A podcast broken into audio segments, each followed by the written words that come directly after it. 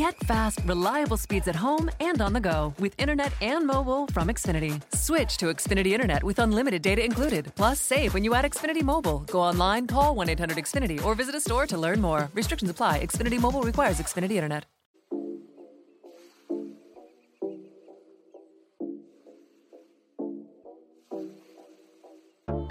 Welcome to Office Chats, a podcast presented by Madam Blue. I'm Valeria and I'll be hosting this series. Each episode will have a special guest who will share their story of success as well as their career advice and industry insight. Today's guest is Alexandria Morgan. She is a model and YouTuber based in New York whose honesty about the modeling industry through social media is something I've always found very refreshing. Today, we'll be chatting about her career, how she's overcome hardships in the fashion industry, and what fuels her passion beyond modeling. Hi, Alexandria. Thank you for joining our podcast today. No, thank you. I seriously was so excited when my manager told me about this. I love podcasts and I love what you're doing, so I'm definitely excited too. Awesome. What kind of podcasts do you listen to? Okay, this is going to sound super lame, but I listen a lot to like the Bachelor podcast. Like, oh, you know, okay. yeah. it's just like, it's such trash TV, but you know, in this Yeah. day and age, sometimes you need that. No, I love The Bachelor. It's like good level.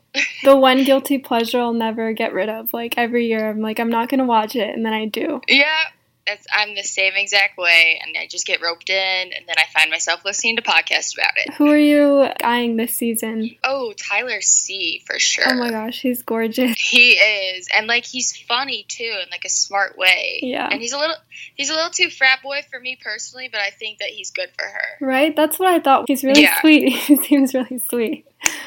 He does. Yeah. I just don't know how much longer I can handle Luke though. Oh my god. like, oh god. Yeah. I think next episode he's gone, hopefully.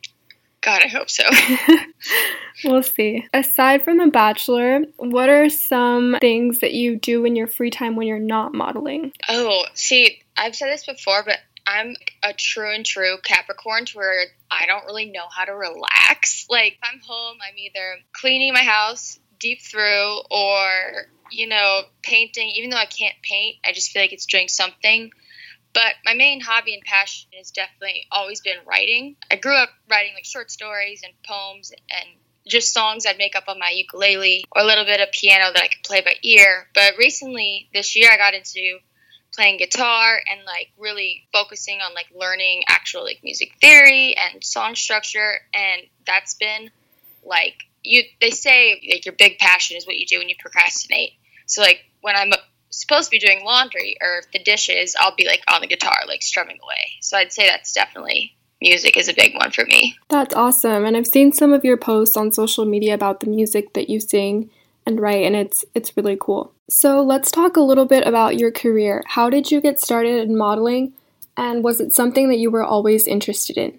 Growing up i always loved fashion. I was kind of like that weird kid who tried to like wear feather boas to school and like a fake wig to friends house for no reason.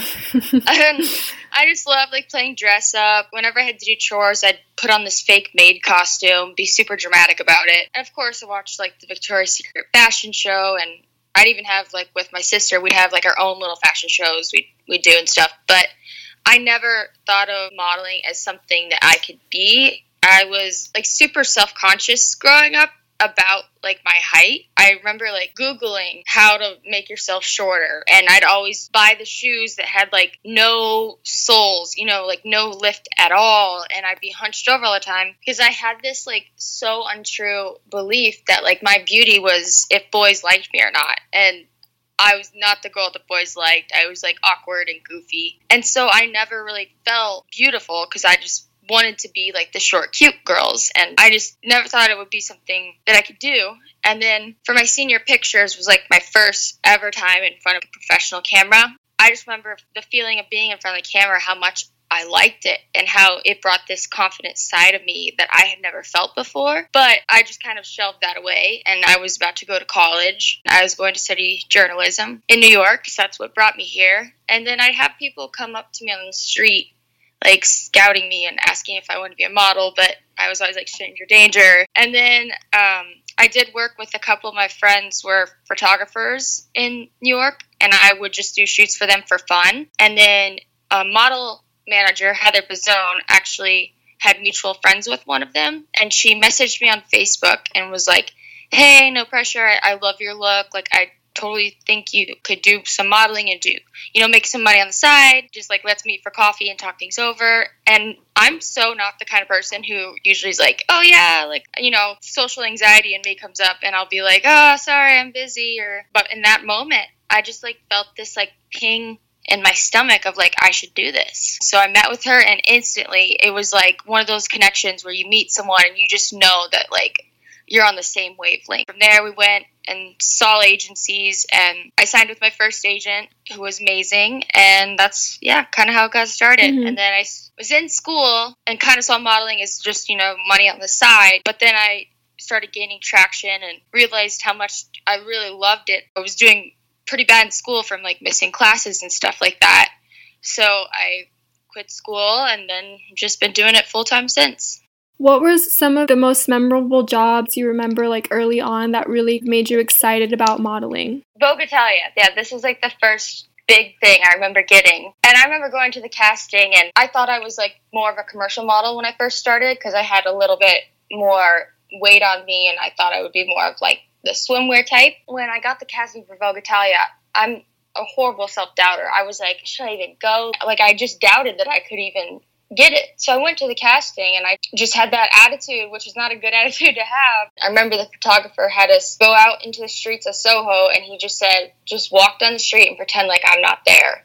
And that was like the casting. And then I get a call like from my agent an hour later that I booked it, and it was just such a surreal feeling. And it was with Vincent Peters, who's an amazing photographer, and the whole thing was shot on film at Coney Island. And we were all in lingerie on this hot July day, like walking around. And, you know, of course, people are hooting and hollering. But I remember Elsa Hosk was one of the models on it, and I had, like, looked up to her. So it was so cool to be like, oh my God, my first job, and I'm working with her. Who are some other models in the industry that you look up to?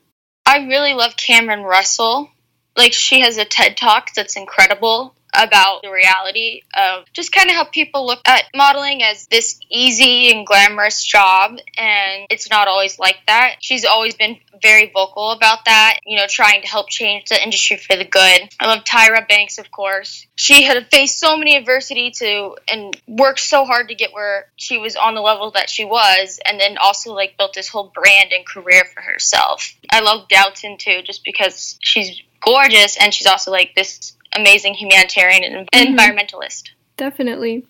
So, not only are you a model, but you're also a growing YouTuber. And on your channel, you recently uploaded a video where you shared some difficult experiences you had in the modeling industry and with your previous agency. What made you decide to share your stories?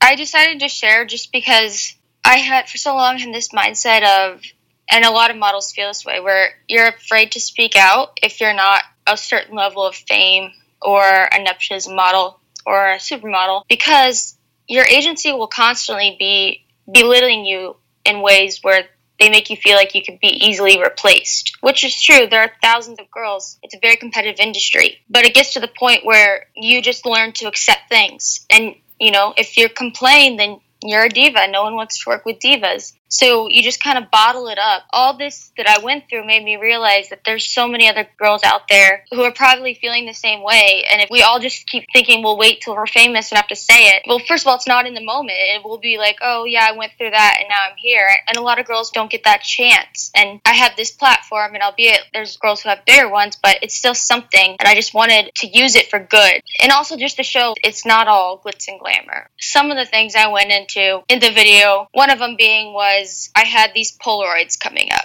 which are basically like mugshots in your underwear. And I had been training really, really hard for them uh, in a healthy way. Like I thought of it as how an athlete would train because I just thought of it as like part of my career. So I was eating super healthy, working out a lot, and drinking so much water. I felt like I was in the best shape of my life. I felt stronger. I could actually do like three pull ups, which is like record breaking for me because I usually have no body strength at all and I just felt strong, and that felt great. And I was severely underweight. I would, I mean, I don't know if this is triggering to people who have eating disorders, but I was 112 pounds at uh, 5'10, which is definitely underweight. So if I would have taken it any further, it could have dipped into the really unhealthy range. But I never wanted that to be me. Like I never wanted to be that girl. The day the Polaroids comes around and I'm feeling so great. I had just gotten a haircut. I was so excited. And my booker, you know, takes the pictures and says, You look great, you look fine, you look healthy. And healthy is sometimes not all the time, but there's definitely connotations, and you can always tell by the tone. It's sometimes used in the fashion industry, and this is so wrong to like say you look healthy, you look well fed, implying that you look not thin enough. Not like a model. And it's just so gross that they use a word that's supposed to be so positive in a negative connotation. Right. And then he goes to say that my thighs looked like they had bulked. And that was always an area I was self conscious about like I've always been naturally lanky, but I'm pear shaped, so I carry my weight in my legs, my butt, which is fine. But like they had told me that's my problem area, and I knew that, so I was purposely taking ballet and Pilates and workouts that I thought were for leaning out the muscles but not bulking. And so he asked me, like, you haven't been taking spin classes, are you? And I don't like spin classes. I told him that, and then he's like, well, what about walking? And walking is something like I hate going on the subway, so I'll walk everywhere. And just whenever I'm stressed, I or anxious, like going on a walk is my number one way to calm myself down. And so he's like, what about walking? And I just explained that to him. And living in New York, automatically you walk everywhere. And he goes, maybe you should walk less. That quote alone, that's crazy. That quote alone, yeah, just just telling a woman like to lessen her yeah. path so she'll be smaller. And that was one of those things I'm like, I've developed a pretty thick skin over the years, but I'm like, if he's saying this to me, like, what is he telling other girls and girls who are younger, or underage? Because they have the power to critique you because it's part of your job. Mm-hmm. And I think the industry is moving in a positive direction for diversity, but there's still intense critiques of bodies. And you know, you can diet and exercise all you want, but you can't shave inches off your hips when it's like down to the bone. They don't think about that. It has a lot to do with a privilege in the industry. Like you see people like Barbara Palvin being celebrated because she's mm-hmm. a little bit bigger than your average Victoria's Secret model, but it makes you stop and think about should we really be applauding the industry because these are just the people on the very top. But there's so many girls who aren't being applauded when they're a little bit bigger than the average. You know, they're being told stop walking, which is kind exact, of disturbing. That, that's 100%. And this is not a knock on any nepotism model. I know that they work hard too. It's just, for example, I've done shows here and there, but I was never like a showgirl to where I was sent on a million castings during Fashion Week and doing like, you know, hundreds of shows. I do special requests. Like if a designer saw me and said, yeah, okay, she can go. So I do some here and there. I had just always been told, you're not a showgirl, you're too big when you know Bella and Gigi were the same and Kendall were the same size as me, and it's like they're applauded. I don't even get the chance to go to these castings because I was considered too big. Yeah. But this again, I don't want to make this against them. I know like they work hard too. It's just kind of that double standard. Yeah, and I think it speaks more about the industry than those models themselves. Yes, exactly. At the end it's of the, the day, industry. yeah, they're just taking an opportunity that's given to them. The industry doesn't really distribute those opportunities equally is, I think, what's the problem. I would 100% agree with that statement. It's always kind of blown my mind what models go through because more people are opening up about their struggles. But I've always admired how thick of a skin you have to have to work in that industry. And aside from that, there's also, you know, staying healthy, staying fit, being present on social media, traveling, late hours, all of that.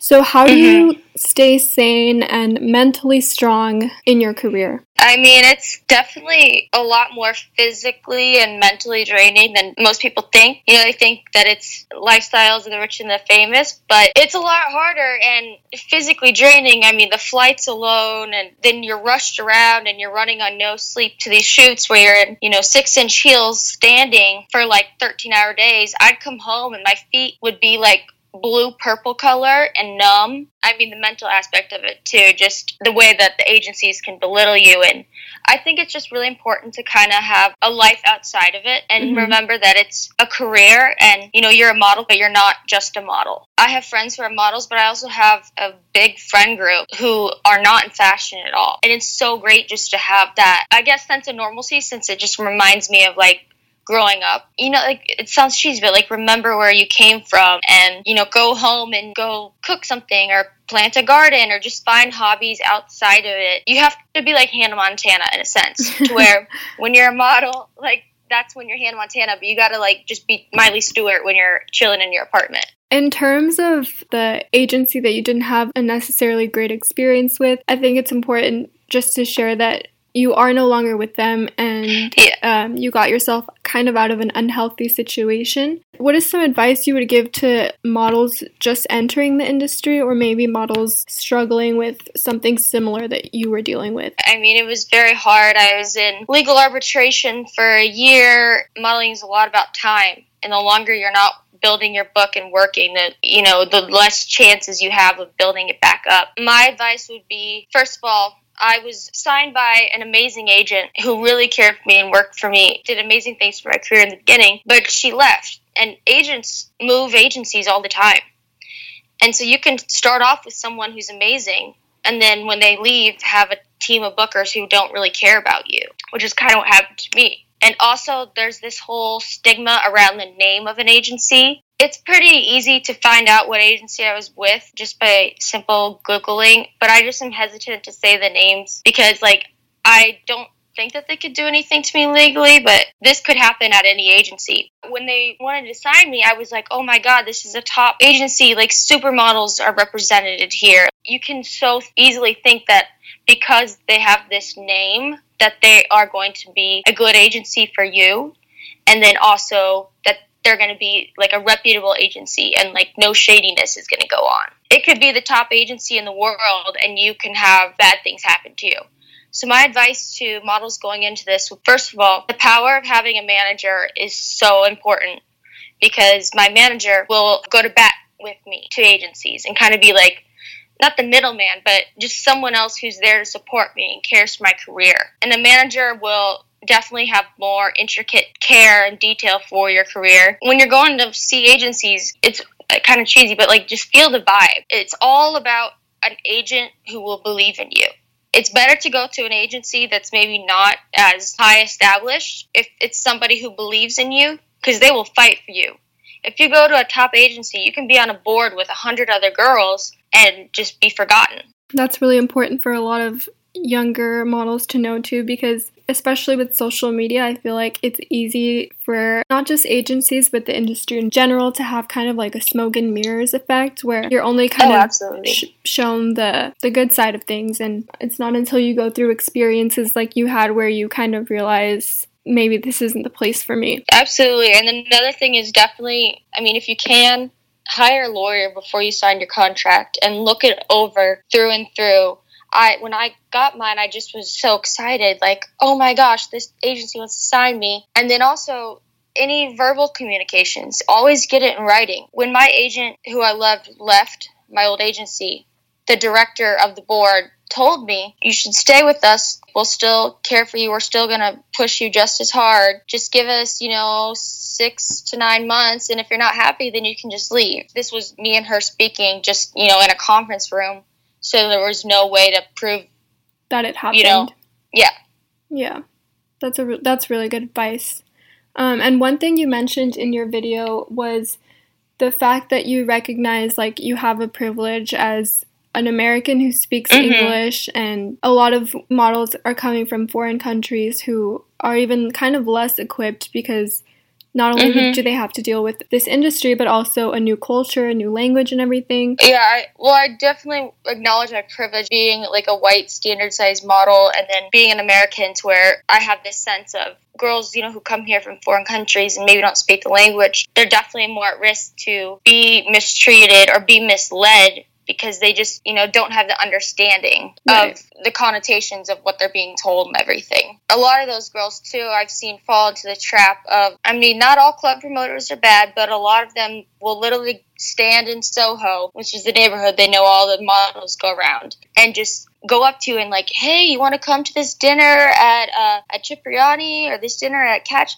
Like these fancy restaurants, and they'll take these girls to these fabulous dinners, but then they have to like go to the club after, and they'll burn them out in this lifestyle of partying and drinking and drugs, and really just breaks my heart to think of like the amount of girls I've seen fall into that trap. What really needs to happen is there has to be some form of union for models. There has to be, I mean, we don't even have there's no HR, there's no human resources, there's no place to report this. And it's kind of almost like, well, if you say something, your agency is going to be pissed and then drop you. That's crazy. So it's like, who do we have to tell? yeah. And so I know Model Alliance has like a network where, and, and some emails you can send to, and they're doing great things, but I'd really love to see some kind of union or even like a third party HR department to where you can file grievances. Mhm. And also, you know, we're technically independent contractors, meaning we don't work for the agency, we work with them. So there's no like health insurance or benefits like that. They could somehow work that in because I really do think like a lot of models therapy would be definitely needed. Right. You know, myself included. I mean, any other job, any other industry, like it's uh, kind of unheard of to not have HR, to not have benefits. yeah, Crazy. it's just the whole aspect is just because of the the title that you're filed under for your taxes that independent contractor to where you're kind of like your own business which makes it hard you know sometimes to do but Yeah. that's another thing is like you have to have a good sense of like thinking of yourself in as like a businesswoman you know hmm And I think that, you know, the models who succeed and the models who push themselves to kind of surpass all of those barriers and obstacles in their way develop like a crazy work ethic and tough skin. So, I, I mean, I applaud you for going through all of that and still like coming out on top. thank you i mean it's the you know it comes in waves but i'm i'm trying to ride it still yeah.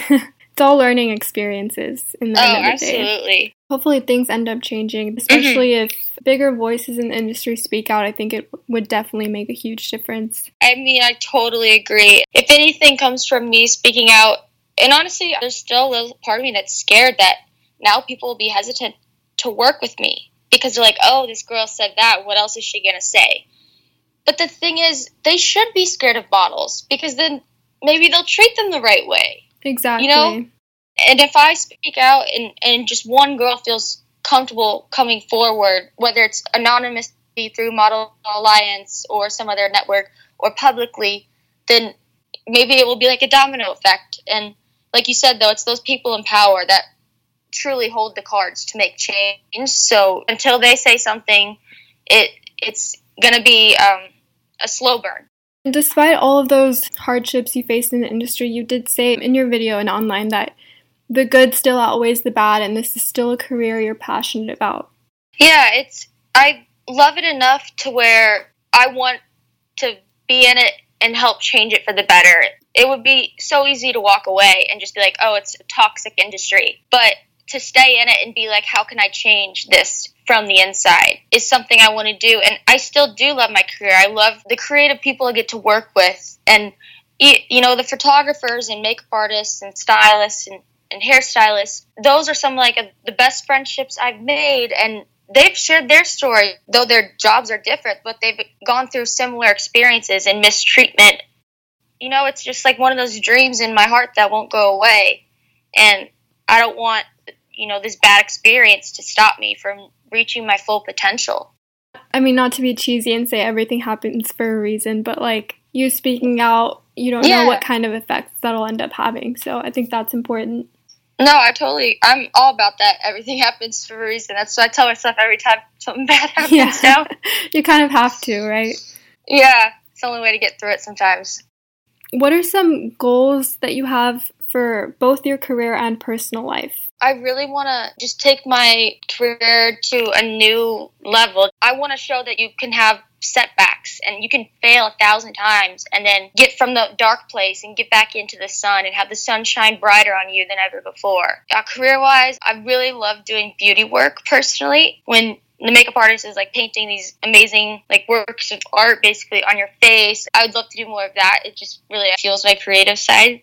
And within modeling itself, I'm just want to be the best I can. And like, of course, I'd love to work with Victoria's Secret and I'd love to book major campaigns. But it's more, I want to fuel my career to be the best I can and use my platform to help make change. One good thing that did come from this lull of not being able to work contractually is this guitar that I've had in my apartment that I would try to play, but my fingers never could quite like stretch, and I would give up after like two minutes of trying. I just got bored in this time of not being able to work, and I picked up the guitar and I started like learning to stretch my hands. And this love of music is something I really want to further pursue. And even if I'm just like singing in dive bars, you have a great voice. I think you should do it. Thanks, thanks. Yeah, yeah it's definitely like something that I've always loved doing, and I just really had that passion just like ignite over this past year.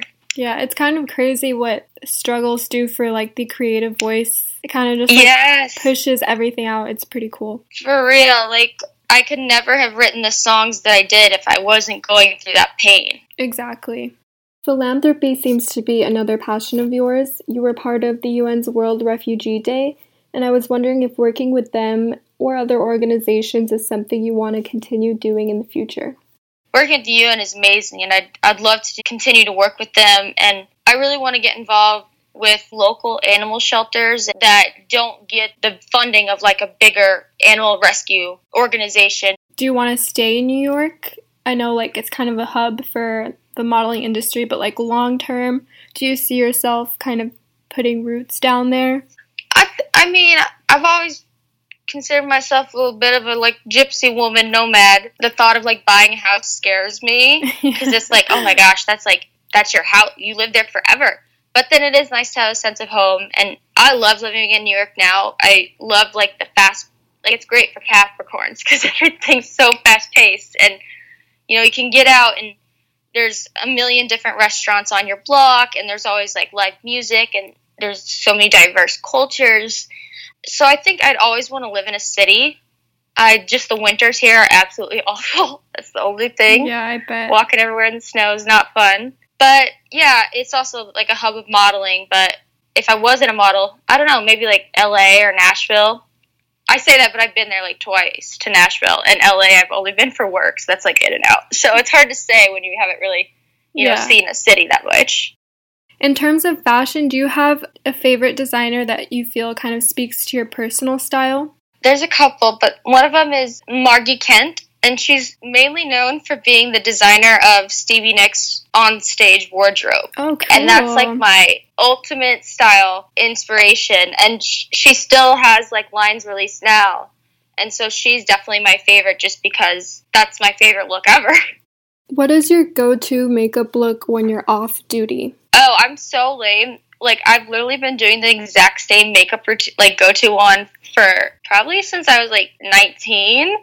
That's why like I feel like people get so sick of whenever I post uh like makeup routine videos because it's like how many times is she gonna use the Maybelline brow brush? And I'm like, this is what works for me. Okay, I like it. So I'm all about sticking up the eyebrows. like I like when they stick up.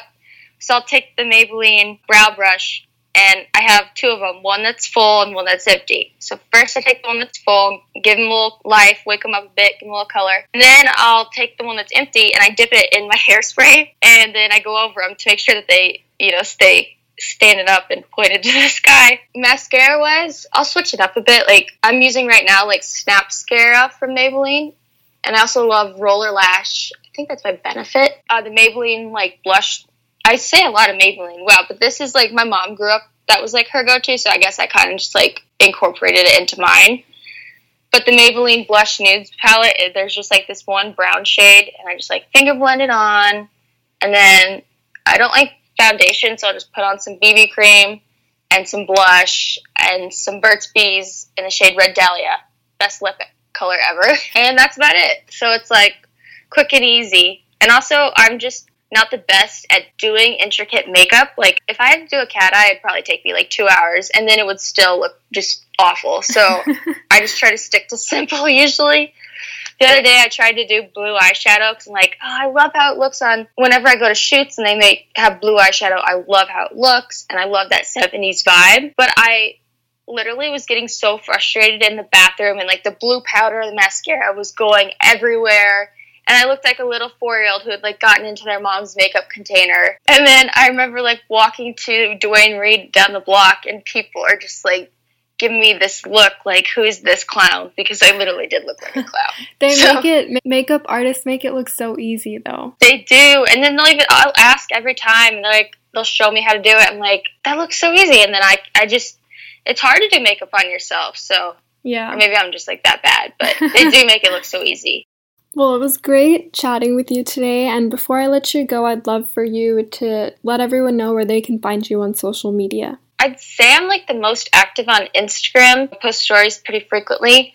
That's Alexandria to the max. Don't judge me. I was in high school when I made the name, and Alexandria Morgan was taken, and I was into like 90s slang. So I'm like, it makes no sense. But yeah, Alexandria to the max. Then Twitter. I love Twitter, by the way. I love that it's like a self deprecating social media. Like, it's not like Instagram where everyone's trying to like front their like perfect lives. Like, yeah. Twitter's like, oh my God, I'm so depressed today. I'm like, girl, me too. Like, you know? yeah. So it's Twitter is Alexandria Morgz. So it's just Alexandria M O R G Z. And then YouTube is like my biggest platform. I'm trying to post more often, like this whole year with this stuff, and made it hard. But now I've got a couple videos planned and scheduled, and that's just Alexandria Morgan. Awesome. Well, thank you so much for your time and joining our podcast today. I love speaking to you and getting to know a little bit more about the industry and the work that you do. I was gonna say I love doing this. Like thank you for having me. Like, I feel so privileged to be on this, and it was so nice chatting with you. Yeah, likewise. Thank you so much to Alexandria for joining our podcast today. Thank you to everyone listening, and I hope you join us in our next Office Chats episode. Lucky Land Casino asking people what's the weirdest place you've gotten lucky? Lucky? In line at the deli, I guess? Aha, in my dentist's office. More than once, actually. Do I have to say? Yes, you do. In the car before my kids' PTA meeting. Really? Yes. Excuse me, what's the weirdest place you've gotten lucky? I never win and tell. Well, there you have it. You can get lucky anywhere playing at LuckyLandSlots.com. Play for free right now. Are you feeling lucky? No purchase necessary. Void where prohibited by law. 18 plus. Terms and conditions apply. See website for details.